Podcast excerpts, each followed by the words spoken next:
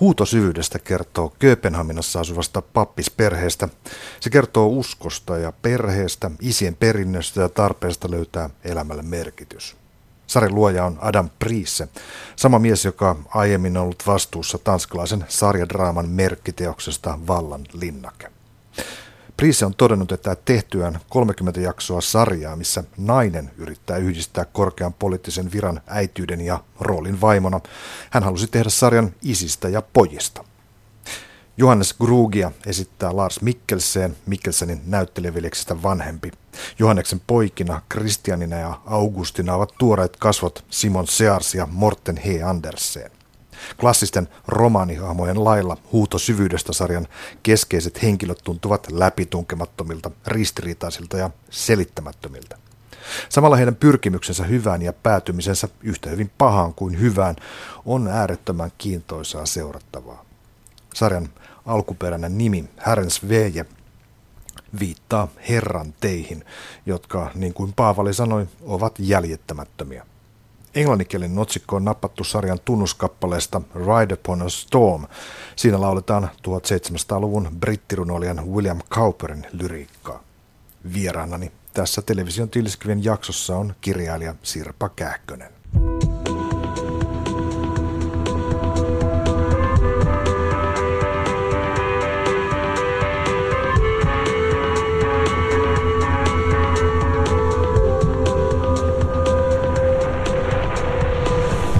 Huuto syvyydestä, ensimmäinen kohtaus.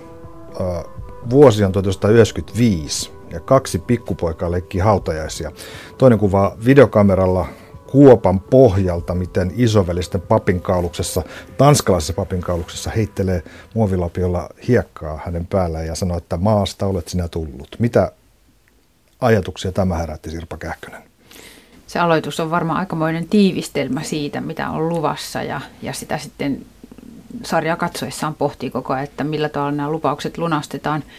Mutta sitten se on myös hyvin konkreettinen alku siinä mielessä, että lapset leikkivät usein kuolemaa ja hautajaisia jossain vaiheessa. Ja sen vuoksi se onkin niin hieno se aloitus. Se on yhtä aikaa konkreettinen ja myös tällainen kerronnallinen tiivistymä.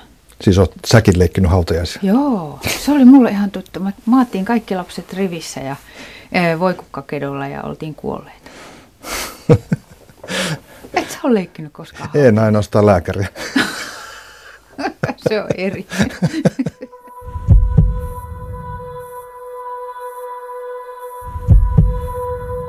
No heti perään tässä ihan alussa tapahtuu se, että tämä pienempi poika menee sitten sinne taloon, jossa näkee isoisänsä puhuvan kielillä, kuvaa sitä videokameralla. Ja sitten tulee isä, sulkee oven ja sanotaan, sanoo, että tästä ei sitten puhuta, August. Ja sitten hän sanoi, että pelästyitkö? Ja August nyökkää ja sitten isä sanoi, että ei mitään hätää. Hmm. Mitä ajatuksia tästä tuli? No se on varmaan sellainen myöskin monella tapaa tuttu tämmöisestä perhe- ja sukudynamiikasta, että siellä voi olla sellaisia asioita, joita lapset näkevät, kokevat, ymmärtävät, jollain tavalla antavat sille jonkun oman selityksensä ja sitten aikuiset ei halua niitä kommentoida eikä puhua. Että se on myös hieno tällainen kiteytymä siitä, että mitä siellä, mikä siellä perheessä tavallaan ehkä on se ongelma. Tämä on myös siinä mielessä tärkeä lause, että pelästyitkö? Ei mitään hätää, se tulee ihan siellä kymmenen jakson lopussa. On kyse aika isosta teemasta sitten, että mi- miten me suhtaudutaan siihen, mikä tässä sarjassa on ydintä. Niin, koska siinä on tosiaankin tämä metafyysinen taso kaiken aikaan mukana ihan luonnollisesti sen vuoksi, että tämä on, tämä on perhe ja suku, jossa tämä on periytynyt jo pitkään tämä pappisammatti. Yhdeksäs polvi taisi olla niin kuin menossa. Siinä on jo semmoista painolastia. Adam Priest, tämän sarjan luojaksi voisi sanoa tota, häntä, niin tota, sanoi haastattelussa, että tehtyään kolmekymmentä jaksoa vallalinnake-sarjaa, jossa nainen yrittää yhdistää korkean poliittisen viran, perhe-elämän ja avioliiton ja äityyden niin kuin rooleina, niin sen jälkeen hän halusi tehdä sarjaa, jossa käsitellään isiä ja poikia. Tämä mun mielestä herätti jossain noissa keskusteluja tuolla somessa, että miksi naisroolit ovat niin pieniä? Mitä sä ajattelit? Mä en ollenkaan ymmärrä sitä ajatusta siitä, että tässä naisroolit olisivat pieniä. Ne on luonnollisesti nyt tässä kohtaa vähän sivummassa kuin tämä isä- ja poikateema, joka on hyvin raamatullinen ja liittyy vahvasti tähän pappeuteen ja uskontoon ihan perinteisesti ja tähän periytyvyyteen. Mm. Mutta ne naiset, joita tässä on, niin on tosi voimakkaasti läsnä olevia ja niillä on hyvin mielenkiintoisia probleemoja siinä sen suuren ikään kuin uskonnon sivussa eläinä. Ja tämähän on myös tarina sitten sen patriarkaatin tuhosta, voisi näin sanoa. Niinpä, että sieltä nousee hyvin voimakkaasti esille tämä tavallaan toinen tapa rakastaa. Ja se on niillä naisilla hallussa. Miten luonteva tai tuttu näyttämä tällainen kirkkopappila skene sulle on, Sirpa Kähkönen? No ei kyllä oikeastaan ollenkaan omakohtaisen kokemisen kautta tuttu, mutta sen sijaan mun on hyvin helppo mennä siihen mukaan sen takia, että nämä suuret aatteet, suuret ideologiat, suuri uskonnollisuus, sellainen, jossa omistetaan ikään kuin kaikki sille jollekin tietylle asialle, joka, joka vielä usein on semmoinen kokonaisen suvun omaisuus ja jota periytetään myös ihan sanattomasti, niin se on mulle täysin tuttua tematiikkaa ja sen takia sitä oli, sitä oli todella mielenkiintoista ja, ja nautinnollista seurata. Niin sehän on, siinä voisi ajatella olevan sukulaista nimenomaan johonkin ideologiseen perintöön tai tiettyyn arvopohjan perimiseen tai näin poispäin. Joo, että siinähän on just tämä, että, että nämä suuret ideologiat tai uskonnot, sellaiset, jotka saa ihmisen kokonaan ikään kuin valtaansa, ne saa usein ihmisen vähättelemään pientä elämää ja näkemään, että se on tavallaan ihminen on jonkun niin paljon itseään suuremman palveluksessa, että sitten se ympäristö ikään kuin tahtoo joskus unohtua ja sen vuoksi siinä tavallaan se ydin on tässä jollain tapaa sama. Tämä on aika, aika samanlainen kansankirkko, tämä tanskalainen kirkko kuin suomalainen evankelis-luterilainen kirkko, tietynlainen kansankirkko. Valtionkirkoksi sanotaan. Mikä sun suhde siihen on? No, mä oon ollut nuorena aika etäällä siitä ja sitten vanhemmiten alkanut ymmärtää sen merkityksen. Ja mä luulen, että se on aika tyypillinen suomalainen tämmöinen kulku, ihmisen elämänkulku, koska se liittyy tietysti tiettyihin elämänvaiheisiin usein, että nuorempana ei koe rituaaleja eikä tämmöistä yhteisöä niin tärkeäksi. Ja sitten tavallaan myöhemmällä iällä kaikki elämänkokemusten kautta alkaa käsittää, että mikä se tarkoitus on. Aivan. Adam Priest itse sanoi, että hän oli lapsenuskoinen joskus, mutta nykyään taipuu kohti ateismia. Mutta sitten toisaalta vierastaa ateismin sellaista militanttia ja, ja ylimielistä asennetta. Eli, eli hän tavallaan ei usko mihinkään maailmanluoneeseen Jumalaan, mutta uskoo selittämättömään yhteyteen. Että tämä on tietysti semmoinen aika, aika, aika tyypillinen semmoisen modernin ihmisen niin kuin henkisyyden tota, tila voisi olla.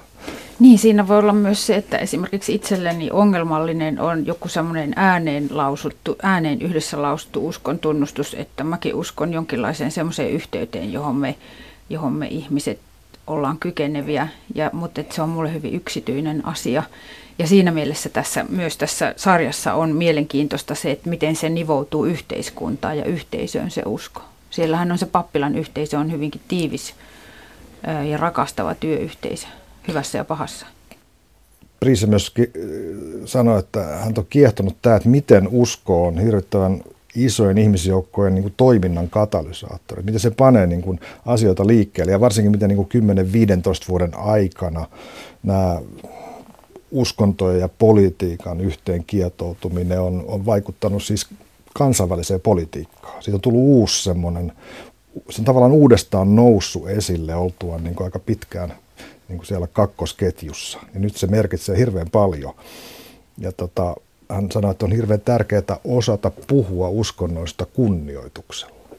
Niin tämä on hirveän hyvä esimerkki siitä, miten vikaan se yhdeksänkymmentäluvun alun ennustus meni, että kaikki suuret aatteet on kuolleet, että suuret kertomukset on lakanneet olemasta, historia on lakannut olemasta, koska tapahtui tämä suuri balanssiheilahdus, kun Neuvostoliitto romahti. Tämähän on kaikki jotenkin sitä samaa maailman voimatasapainon uudelleen määrittelyä edelleen.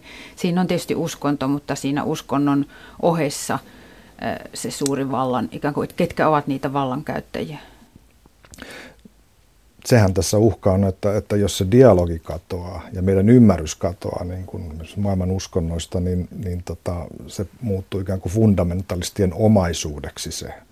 ja silloin meillä on pohjaa keskustella heidän kanssaan. Hmm. Meiltä jää silloin kokonaan ymmärtämättä se ikään kuin yhteinen, se, se, mutta se on metafyysinen pohja siellä uskonnoissa, ja sitten tavallaan taas toisaalta populistit voi käyttää sellaisia aika yksioikoisia asioita puhuessaan uskonnosta. Tässä Huuto syvyydestä on yksi sellainen ominaisuus, mikä on aika uniikkia, ja se on se, että se ottaa uskonnon vakavasti. Muistatko nähneesi T V-sarjasta tai edes elokuvassa tämmöistä vastaavaa? Olisikohan ollut jossain, no tavallaan tietysti esimerkiksi Sopranosissa sen takia, että siinä on, on, on päähenkilön vaimo on uskonnollinen ja se ikään kuin se katolisen uskon ja anteeksiannon ja katumisen teema siellä on tavallaan taustalla, mutta näin päälle näkyvästi keskeisesti en muista toista sarjaa pitkään aikaan nähneeni. Et me ikään kuin nähdään itse asiassa niiden henkilöiden kautta. Me nähdään ne ihmeet, me nähdään tota, asioita, jotka, jotka vain he pystyvät näkemään.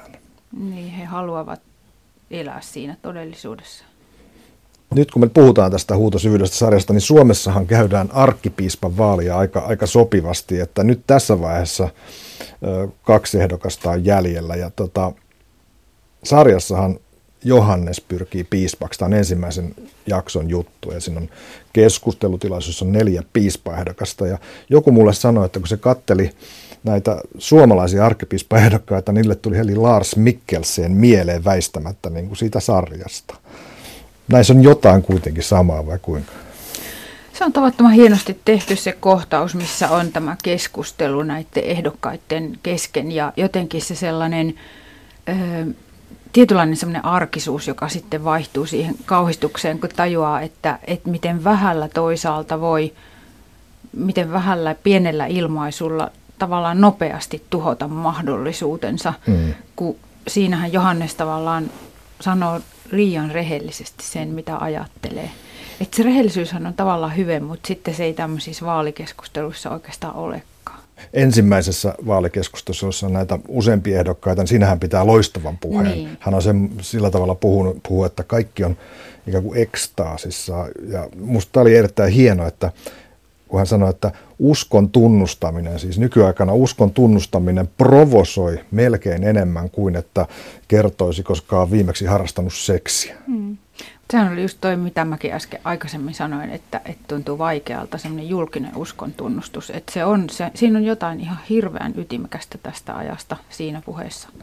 Se, mitä hän sitten siinä toisessa keskustelussa mokaa, hän sanoi, että, että tuo on tyypillistä naismaista poliittista korrektiutta. Joo, hän niin kuin, siinä hän lyö niin moneen suuntaan nopeasti. Ja sitten kuitenkin noin tuommoisia lauseita, joita helposti yksityiskeskusteluissa saattaa päästää suustaan, mutta hän sanoo sen väärässä paikassa ja se on ikään kuin välitön tuomio.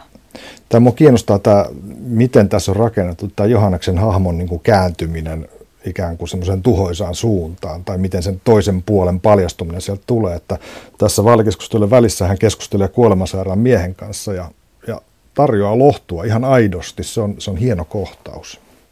Niin, eli hän on tavallaan hyvä ja paha ja hänessä on mahdollisuudet toimia rakentavasti ja hänessä on mahdollisuudet toimia tuhoavasti. Ja siinä mielessä hän on ihan tavattoman inhimillinen hahmo. Sen takia hänen kiinnittyy ja häntä haluaisi tavallaan, hänen haluaisi selviytyä, jotenkin pääsevän pois siitä pahasta kierteestä, johon hän joutuu.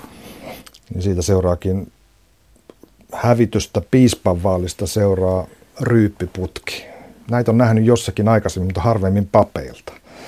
Joo, siinäkin mielessä tämä on mielenkiintoinen, koska pappi on varmasti tosi vaikea hahmo kuvata sen takia, että siihen liittyy helposti se sellainen, että heidänhän täytyy olla jotenkin parempia ihmisiä, koska he ovat tällaisia seurakunnan paimenia ja heidän varmasti se paine on olla tosi esikuvallinen ja sitten tämä ei kuitenkaan ole käsitelty sillä tavalla, että no katsokaa nyt tämmöisiähän ne ovat, vaan se nousee siitä ihmisen syvyydestä se sellainen, just se, miten hän reagoi vaikeisiin tilanteisiin. Hän reagoi niihin tosi tuhoisasti. Hän palaa, Johannes palaa sitten kirkkoon sieltä edelleenkin humalassa ja, ja tuota, siinä on tämän, tämän kuolemansairaan miehen, joka nyt on kuollut, niin hänen siunaustilaisuutensa. Hän tulee sitten humalassa vetämään sen ja, ja sitten hän ei ole öykkäri. Tavallaan miten hän käyttäytyy Augustia poikaansa kohtaan. Eli, eli sieltä tulee todella se se kipeä puoli esiin. Sä oot itse kirjoitit Facebook-kommentissa, että sua, sua nimenomaan veti puolensa tämä raadollisuus.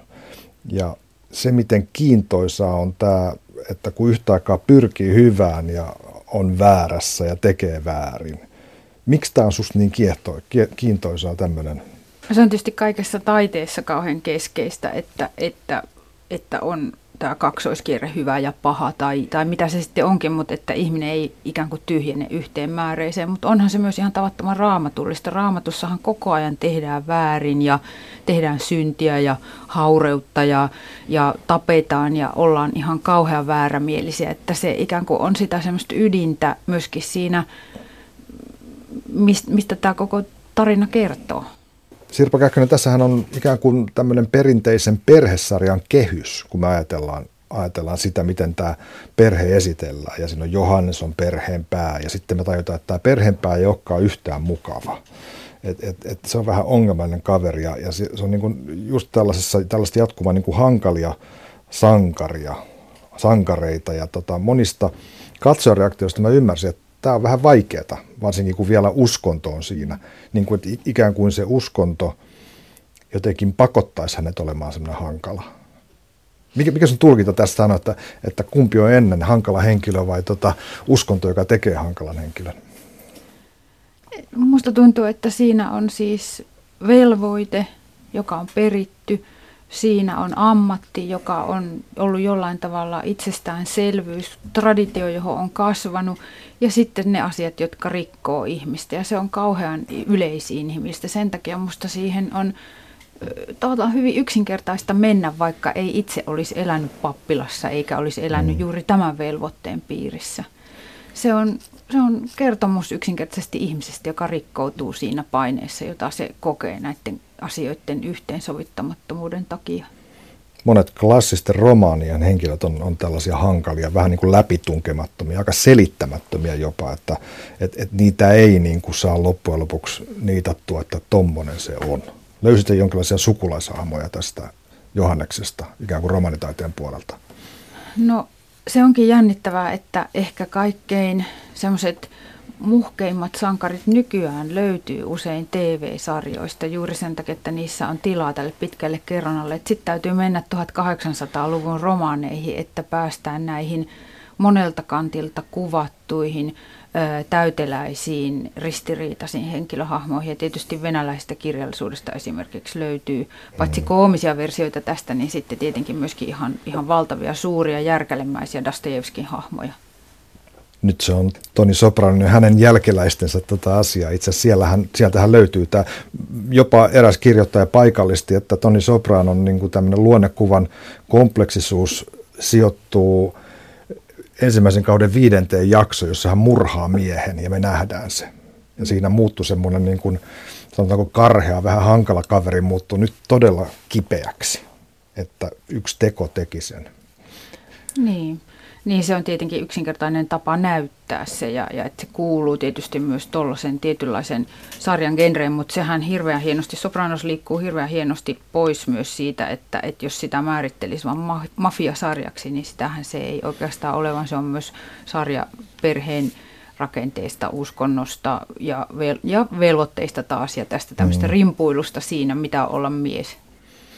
Ja toisella mä luin brittikirjailija Julian Barnesin haastattelu ja hän, hän kävi läpi nykyopiskelijoiden reaktioita Flaubertin Madame Bovaryn ja Emma Bovaryn nimenomaan. Ne sanoi, että se on kylmä kirja ja tota, Flaubert ei tykkää näistä henkilöistä ja Emma Bovary on itsekäs ja se on materialisti ja se on huono äiti. Eli tota, niillä opiskelijoilla on sellainen tunne, että nämä ei ole kivoja nämä ihmiset ja ne ei voisi olla heidän kavereita, sen takia he ei tykkää siitä. Ja Barnes oli sitä mieltä, että, että tämä kertoo sitä, että semmoinen kliseinen televisiokerronta, kliseiset hahmot T V- ja elokuvakerronnassa on, on turmelleet tämän lukemisen kokemuksen.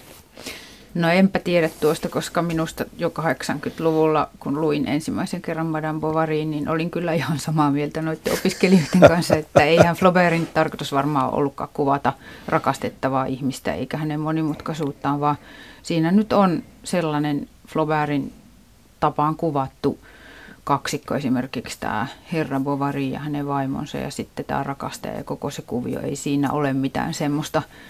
Ja nuorten ihmisten varmaan myös vähän vaikea tuollaiseen tarttua. En minä pidä siitä kirjasta myöskään. mutta, mutta tarviiko pitää niistä henkilöistä, jotta voisi arvostaa kirjaa? Tämäkään se kysymys on. No ei tietenkään, mutta, mutta ehkä siinä juuri siinä Emma Bovaryssa ja siinä tavassa, miten tämä tragikoominen tilanne kuvataan, niin siinä voi olla jotain sellaista viileää, joka on enemmän tutkimuksellista ja sen takia voi olla, että se ei kaikki ihmisiin vetoa. Huuto syvyydestä -sarjassa ei ole, ei ole taas viileät, siinä on tunnetta yllin kyllin ja tota, semmoista samastumispintaa kyllä. Niin, koska se on, on olennaisesti perheestä ja se on myöskin sisaruskateudesta ja sellaisista asioista, joista jokainen, joka on perheessä elänyt, niin tietää aika paljon. Mitä sä ajattelit tämän sarjan nimestä? Huuto syvyydestä. Se on suomenkielinen nimi on Huuto syvyydestä. Alkuperäinen nimi on Herrens Veje eli Herran tiet. Ja sitten on vielä englanninkielinen nimi, joka tulee siinä tunnuskappaleessa Ride Upon the Storm. Joo, musta ne on kaikki hienoja. Musta toi Huuto syvyydestäkin on hyvä, vaikka sitä on paljon moitittu. En tiedä siitäkö halusta, että haluaa ilmoittaa, että tietää mikä se oikea nimi on, mutta se on kuitenkin raamatullinen, niin kuin nämä kaikki kolme on, että, että se on hyvin löydetty sieltä se, koska tässähän tämä Johannes uppoaa hirveään syvyyteen, mutta siellä syvyydessä on myöskin esimerkiksi hänen poikansa August. Tämä suomenkielinen nimi on suorimmin raamatusta, se on se psalmi sata kolmekymmentä, syvyydestä huudan sinua Herra.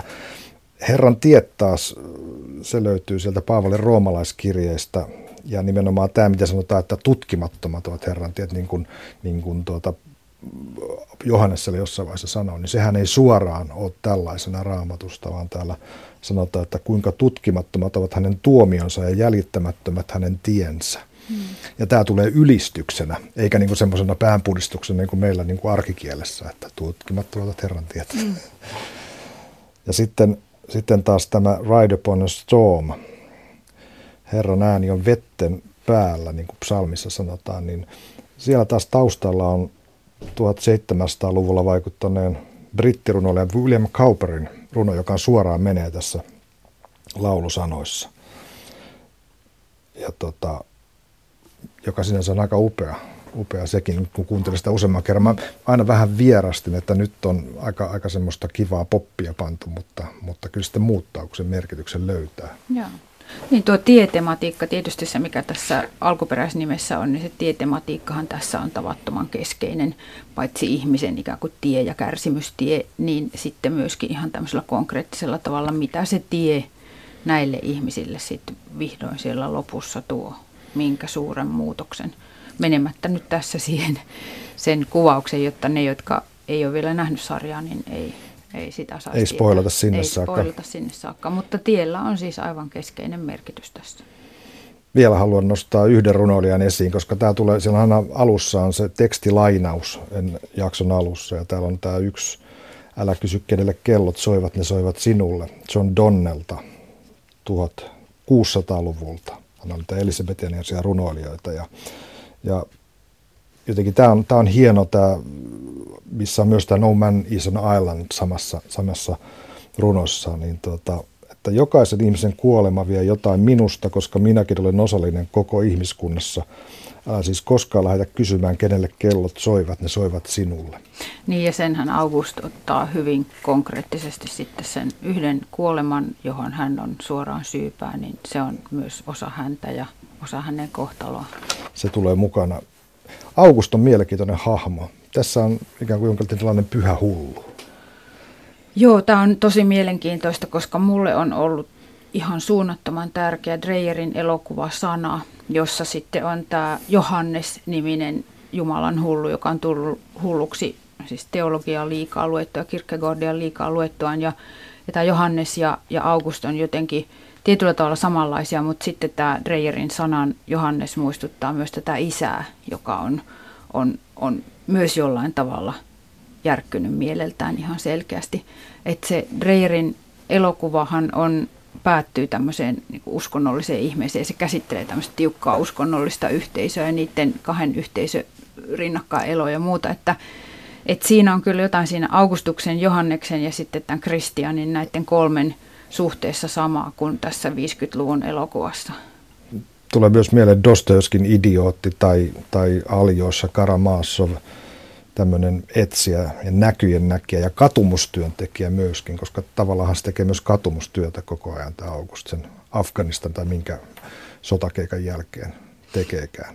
Joo, että et hän on... Hän on hyvin mielenkiintoinen sen takia, että, että näyttelijä on tavattoman hienosti onnistunut kuvaamaan sen, miten hän luisuu hitaasti, mutta varmasti ikään kuin siihen, siihen epätoivoiseen ja, ja sillä tavalla auki maailmalle ja sille tuskalle auki olevaan tilaan. Siinä on jännittävää mun mielestä on tässä se, että siinähän on se naispuolinen piispa on jotenkin tämän, koko tämän näiden miesten onnettomuuden katalysaattori. Ja se on mm. vielä jännittävää, että hänen nimensä on Raun, eli Korppi, joka on tanskalaisessa mytologiassa se kaikkein pahin epäonnen ennustaja. Että tämä nainen myöskin näytetään, kun useinhan nykyään ehkä olisi tavoitteena sit näyttää, että naispiispa on kauheasti kamppailu päästäkseen virkaansa ja on kunnon ihminen ja muuta, niin hänessäkin on se hyvä ja paha. Hän on oikeamielinen, mutta hän aiheuttaa ihan hirveästi tuhoa tässä perheessä.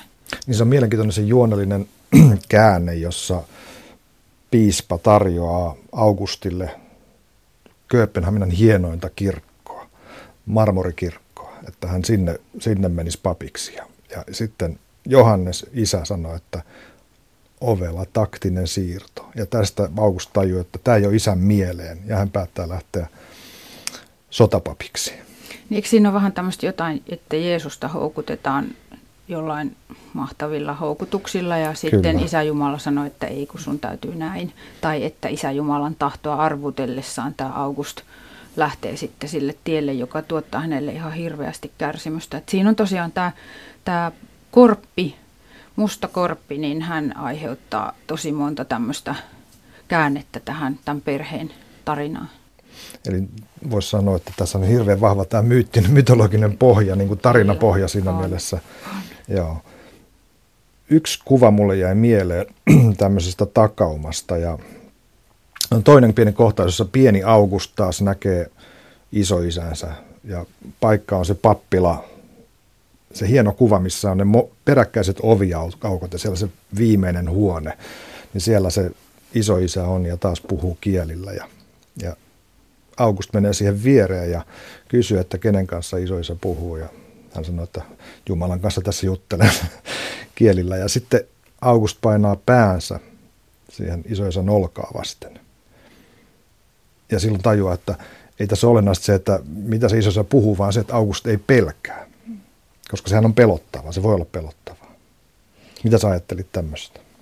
Niin siinä varmaan siirtyy se, se kokemus ja se, siirtyy se mahdollisuus, että, että August alkaa toimia myös samalla tavalla kuin isoisä. Mutta siinä ehkä voi sanoa, että pojasta on polvi sikäli parantunut, että Augustistahan puuttuu väkivalta, jolla se Johanneksen isä on suhtautunut omaan poikaansa, siis tämä isoisä, hän, sehän näytetään jossain kohta, kohtauksessa, miten, siellä, miten hän lyö omaa poikaansa, mutta sitten tämä August on ikään kuin sen väkivaltaisen kehän ulkopuolella ja joutuu sen väkivaltaisen teonkin tekemään ikään kuin tahtomattaan siellä sodassa.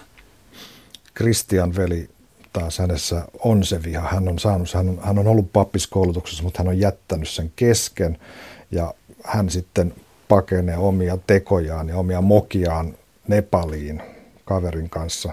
Siellä tulee välirikkoja ja sitten hän oppii siellä buddhalaisluostarissa olemaan vihaamatta.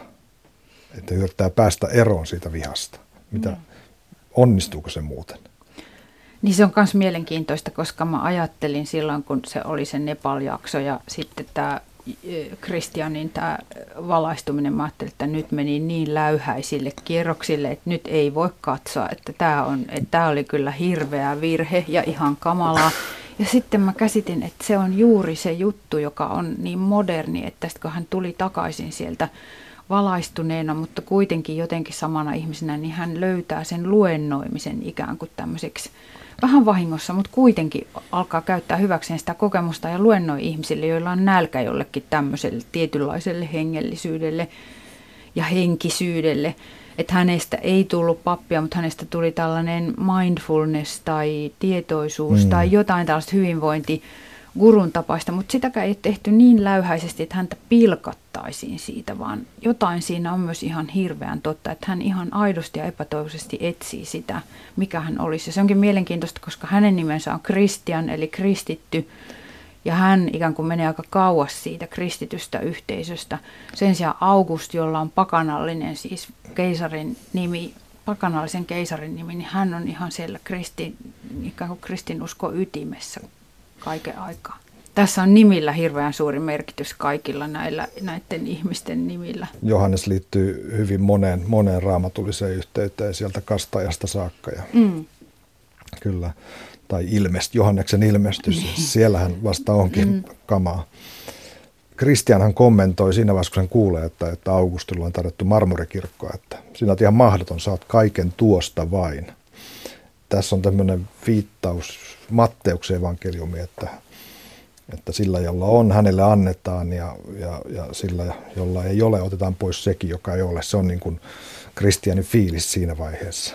Niin, se on raamatullista, mutta se on myös erittäin yleisinhimillistä, että mä luulen, että melkein kaikissa perheissä on sanottu tämmöinen repliikki jossain vaiheessa, koska sisaruskateuteen kuuluu se, että ajatellaan, että toi saa kaiken pyytämättä ja minä en saa koskaan mitään.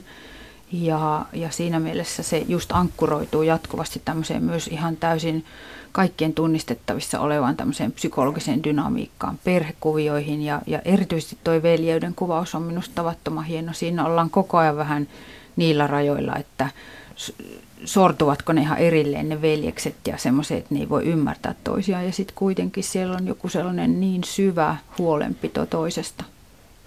Minä olen valmis menemään puolestasi. Sanotaan ainoa ihminen, jonka puolesta olen valmis menemään vaikka tuleen, sanoo mm. Christian Augustille. Julkisesti keskustelutilaisuudessa vielä. Mm. Et, et, näin näin niin kuin vahvaa ystävyyttä, niin kuin veli, veljen välistä rakkautta on, on kyllä harvoin tullut nähtyä. Koska Kristianhan hylkää siinä kaikki naisetkin, jotka siinä olisi tarjolla. Joo, se taitaa vähän sitten lopussa tulla mahdolliseksi taas se hänen paluunsa sen Amiran. Yhden, niin, Amiran kanssa, mutta, mutta kuitenkin, että siinä on hyvin mielenkiintoisella tavalla tämä, miten se perhe, ikään kuin se perheen dynamiikka liikuttaa niitä kaikkia ihmisiä yhtä aikaa pois toisistaan ja toisiaan kohti jatkuvasti. Se, se on yksi tämmöinen keskeinen, keskeinen teema siinä, miten äiti ja isä etääntyvät toisistaan, mutta kuitenkin se niiden lasten kohtalot ja muu sellainen ikään kuin koko ajan sitoo. Ja niinhän se on, että ne, se mikä on ikään kuin yhdessä saatu aikaa, eli se perhe, niin ei se lakkaa olemasta, vaikka sen jäsenet lähtisi erilleen. Siellä kun Christian sanoo tälle Nannalle, että, että, että, jo, että voit lähteä, että minä, minä jään perheeni luokse, niin hän seisoo siinä portaikossa, missä on kaikkien niiden suvun pappien kuvat siinä selän takana. Joo, Joo kyllä se, se on selvä, että siinä on sellainen velvoittavuus siinä perheessä, joka sitten on, ylittää sen ehkä semmoisen tavallisen, mutta kuitenkin niin, että siinä se konkretisoi sen, mikä useimmissa perheissä toimii. Se sellainen peritty, hiljainen tieto siitä, että keitä me ollaan, miten meidän pitäisi tässä maailmassa olla.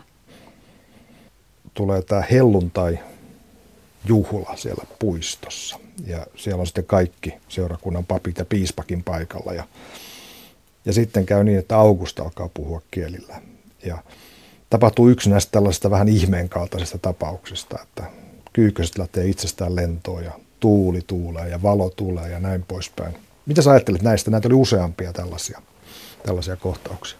No ne kuuluu tähän genreen ja tähän tavallaan maailmaan, jossa nämä ihmiset elävät ja, ja nehän on myös ympäristöt on kuvattu sillä tavalla, että, että esimerkiksi se pappila on enemmän niin kuin taidemaalauksesta kuin todellisuudesta ja monella tämmöisellä kohotetulla asialla on saatu se ikään kuin hyväksyttäväksi, että tässä maailmassa, tässä ympäristössä ja tässä näiden ihmisten mielenkehyksessä, niin tämä on relevanttia ja tämmöistä voi tapahtua.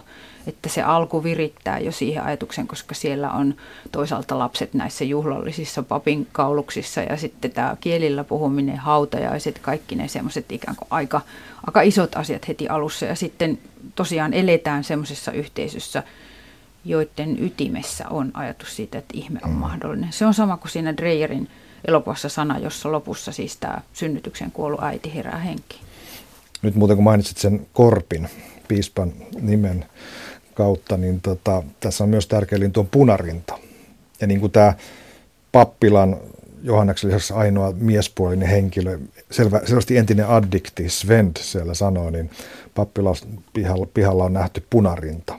Ja hän kertoo, että, että legendan mukaan punarinta lauloi Jeesukselle ristillä ja Jeesuksen veri värjäsi sen rinnan punaiseksi. Ja sitten myöhemmin, kun, kun tota, myöhemmin tämä punarinta kuolee ja Svend hautaa sen.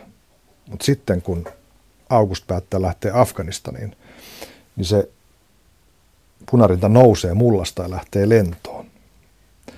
Ja se on mielenkiintoista, että mikä, mikä aiheuttaa näitä tällaisia. Et, et tässä tässä, tässä niin kuin voisi ajatella, että okei, kun August torjuu sen houkutuksen saada maailman, eli marmorikirkon, niin, ja valitsee sen ankaran tien, niin tässä ikään kuin usko nostaa linnun lentoon. Niin, siinä varmaan just viitataan aika voimakkaasti siihen, että Augustuksen tie on kärsimyksen tie ja että se on tällainen itseuhrauksen ja, ja isän käskystä lähdetään sille niin kuin vaikealle tielle, joka nyt sitten Jeesuksen kohdalla on tämä ristiin naulitsemiseen päättyvä tie, mutta mun mielestä tässä oli hienosti modernisti kuvattu sitä Augustuksen kärsimystä psyykkisenä kärsimyksenä. Mä en tiedä monta niin kuin tämmöisen ahdistuksen, masennuksen, jotain tämmöisen eksistentiaalisen kauhun kuvausta, jotka olisi yhtä hienoja, kun hän pyrkii ikään kuin löytämään sitä apua ja myöskin tietää jollain tavalla, että siihen ei ehkä ole apua, koska se on se sellainen yhden keskeisen käskyn rikkomisesta seuraava kauhistuttava tuska, eli hän on tappanut. Niin hän käy terapeutilla, hän saa lääkitystä. Mm. Hänellä on rakastava puoliso, mm. hänellä on perhe kuitenkin, vaikka siinä perheessä on monenlaista ongelmaa, niin hänestä, häntä rakastetaan. Ja hänellähän on isän rakkaus kaiken aikaa, koska hän on ehdottomasti isän poika, kun sen sijaan Christian hän on, on ikään kuin isän hylkäämä poika. Miksi muuten, mikä on sun mielestä on perimmäinen syy sille, että, että tota Johannes ei hyväksy Kristiania? Onko se sen, että se on hän hylännyt pappiskoulutuksen? Lähteekö se siitä liikkeelle? Niin tuntuisi, että se on varmaan tälle isälle se kaikkein tärkein syy, että hänen poikansa, joka on siis vanhempi poika, sehän on kuitenkin tämä myöskin tämmöinen hyvin raamatullinen ja perinteinen iankaikkinen patriarkaalinen asia, että vanhempi poika mm. hylkää sen. Sitten Kristianhan on selvästi semmoinen vahvempi, yksiniitisempi, sellainen ikään kuin on muovailtu tämmöiseksi selviytyjätyypiksi. Ja sitten kuitenkin he jotenkin luistaa siitä, mikä oli sovittu. Ja sen sijaan sen viitansa kantaakseen tämä, joka on hauras, joka on herkkä, joka on ihan selkeästi sellainen, jolle olisi ehkä toisenlainen vastuu ollut parempi. Kristian huijaa gradussa ja pettää parhaita kaveriaan tämän, tämän tyttöystävän kanssa. Ja, ja tässä on, mutta Nepalista palattua hän on kuitenkin vähän, vähän toinen mies. Kyllähän siellä selvästi oppi jotain siitä, että oli tullut sellaiselle rajalle, josta ei, ei ikään kuin enää voi muuta kuin joko, ehkä joko juuri sit ryhtyä samalla tavalla hävittämään itseään, kuin isä on hävittänyt, että, että siinä ehkä sitten olisi ollut joku tällainen alkoholismi tai huumeet tai joku semmoinen sen rajan toisella puolella. Mm-hmm. Hänhän juomalla hävitti kaikki tavaransa siellä Nepalissa ja, ja oli ikään kuin jo sillä rajalla, että tuhoutuu. No sitten on Elisabeth. Puhutaan nyt naisistakin jonkin verran. Äiti Elisabeth, jolla, joka tota, on, on tavallaan se keskeisin hahmo siinä semmoisessa kehityksessä, mikä tässä on nähtävissä. Eli että, että naiset saa yhä isomman roolin seurakunnassa, mutta niin myös perheessä. Ja niin hän valitsee oman tien. Hän Hän löytää naisystävän. Ja musta oli jotenkin hillittömän hauska se kohtaus, jossa hän, hän tulee sitten siellä viimeisessä jaksossa Kristianin poikansa luo ja he polttavat pilveä ja sitten hän kertoo, että hän on lesbo ja sitten he nauravat kauheasti. Ja, ja se, se semmoinen vapautunut tapa puhua näitä asioita. Myöhemmin Kristian kertoo tämän Augustille ja, ja, ja tota, he on molemmat ihan ihmeessä ja nauraa myöskin. Et tästä puuttuu kokonaan ahdistus. Niin, se taas taitaa olla just tätä, että mihin siellä alussa viitataan, että, että on dramaattisempaa tunnustaa ääneen uskovansa, kun kertoo omasta seksuaalisuudestaan, että se ei näytä tähän, tavallaan tähän seksuaaliseen vapauteen ja rentouteen tottuneita nuoria se ei hätkäytä, he vaan ikään kuin ajattelevat, että heidän oma äitinsä, että olipas jännä veto ja että äiti onkin joku muu kuin he on kuvitelleet. Mutta onhan se Elisabetille tietyllä tavalla hengen ja elämän kysymys, että se ei hänelle mikään vitsi ole, vaan todella sellainen niin kuin voimakas, että hän etsii yhteyttä johonkuhun, koska Johannekseen se yhteys on poikki. Minulla on oikeus rakastaa lapsiani pyyteettä on hänen, hänen lauseensa, kun hän tajuaa, sanoo Johannekselle, kun Johannes on käännättänyt Kristianin ovelta tuhlaajapojan, joka yrittää tulla pyykkejä pesemään ja majoittumaan tilapäisesti. Se on aika kylmäävä kohtaus tietyllä tavalla. Niin, koska siinä tavallaan se vanhemman velvollisuuskin oikeastaan välähtää se, että lapsia pitäisi raka- rakastaa ehdoitta, koska siinähän Johannes on siis asettanut ihan selkeän ehdon tälle vanhemmalle lapselleen, että, että sinut hylätään, jos sinä et tee niin kuin minä olen toivonut sinun tekevän. Se on aika vanhatestamentillinen ajatus monella tavalla. Mitä sä ajattelit, Sirpa Kähkönen, tämän sarjan visuaalisesta ilmeestä? Se on musta miellyttävä.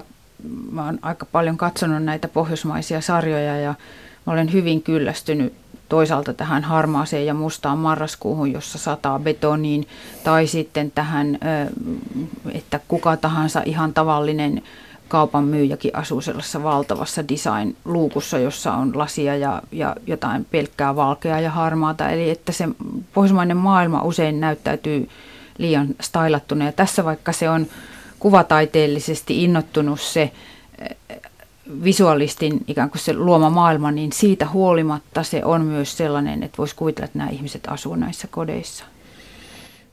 Niin se ei vaikuta semmoiselta pohjoismaiselta design-huonekallulta tämä, niin kuin, jos metaforaa käyttää, niin nämä, nämä ympäristöt.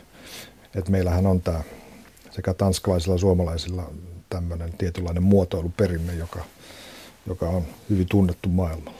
Joo, mutta sitten se, just se, se vanhempi tanskalainenkin maailma, niin sehän ponnistaa just tuosta tuommoisesta rikkaasta, tavallaan semmoisesta värillisestä, runsaasta, vähän semmoisesta maalais, tämmöistä niin kuin talonpoikaisesta, värillisestä kulttuurista. Ja siitä tuossa oli mun mielestä hienoja häivähdyksiä. Sitten siinähän oli tuommoista niin kuin William Morrisin tyylistä tekstiilikuviollisuutta ja sellaista, joka tulee hyvin, hyvin tämmöisestä muinaisesta kuvakudosmaailmasta, että siinä oli paljon, paljon ihan keskiaikaistakin. Ja yksi keskeinen symbolihan siinä on se Fatiman käsi, jota, jota August pitää kädessään, kaulakorun mallinen, joka, joka tota, taas on hirveän vanha symboli, sekä, sekä islamilainen, juutalainen, kristillinen, se on, sitä on käytetty kaikissa uskonnollisissa perinteissä ja se Joo. suojelee. Joo, mä hätkähdin, kun mulle oli yksi ystävä tehnyt sen pienen korun, ja nyt mä vasta tajusin, kun mä katsoin sitä, että siinä on se sama käsi. Aivan. Äh, sarjahan voitti tuolla pohjoismaisen elokuva- ja T V-säätiön palkinnon, ja tuota, jury, jossa oli italialainen, suomalainen, ruotsalainen, totesi, että, että se on yhtä suuremmoinen ja yhtä arvokas kuin joku Caravaggion tai Rembrandtin maalaus. Hmm, se on aika paljon sanottu, mutta se on kyllä totta, että siinä uskalletaan sellaisiin asioihin ja sellaisella visuaalisella voimalla, että se muistuttaa jotain tämmöistä vanhaa maalaustaidetta myös. Musta on hienoa, että, että käytetään tällaista, jota joku taiteenystä voisi sanoa tietysti pyhän häväistyksestä. Puhutaan samassa lausessa T V-sarjasta ja suurista mestareista, mutta, mutta kun tässä on nyt kyse patriarkin arkaatin murtumisesta, ikään kuin sen vallan, patriarkaatin valtahan on ollut kaikista pyhintä, mitä tota, maailman, länsimaisessa maailmassa on ollut, tai ylipäätään maailmassa. Ja tässä on kyse niin kuin sen hapertumisesta. Niin, ja samaan hengenvetoon siinä on mukana myös Jumala ja hänen poikansa Jeesus, ja koko tämä sellainen länsimaisen kulttuurin suurien taideteosten koko se kaanon, että siinä mielessä siinä maailmassahan tässä liikutaan, että sikäli voi mainita suuret mestarit hyvin samassa hengenvedossa. Sirpa Kähkönen, kiitos keskustelusta.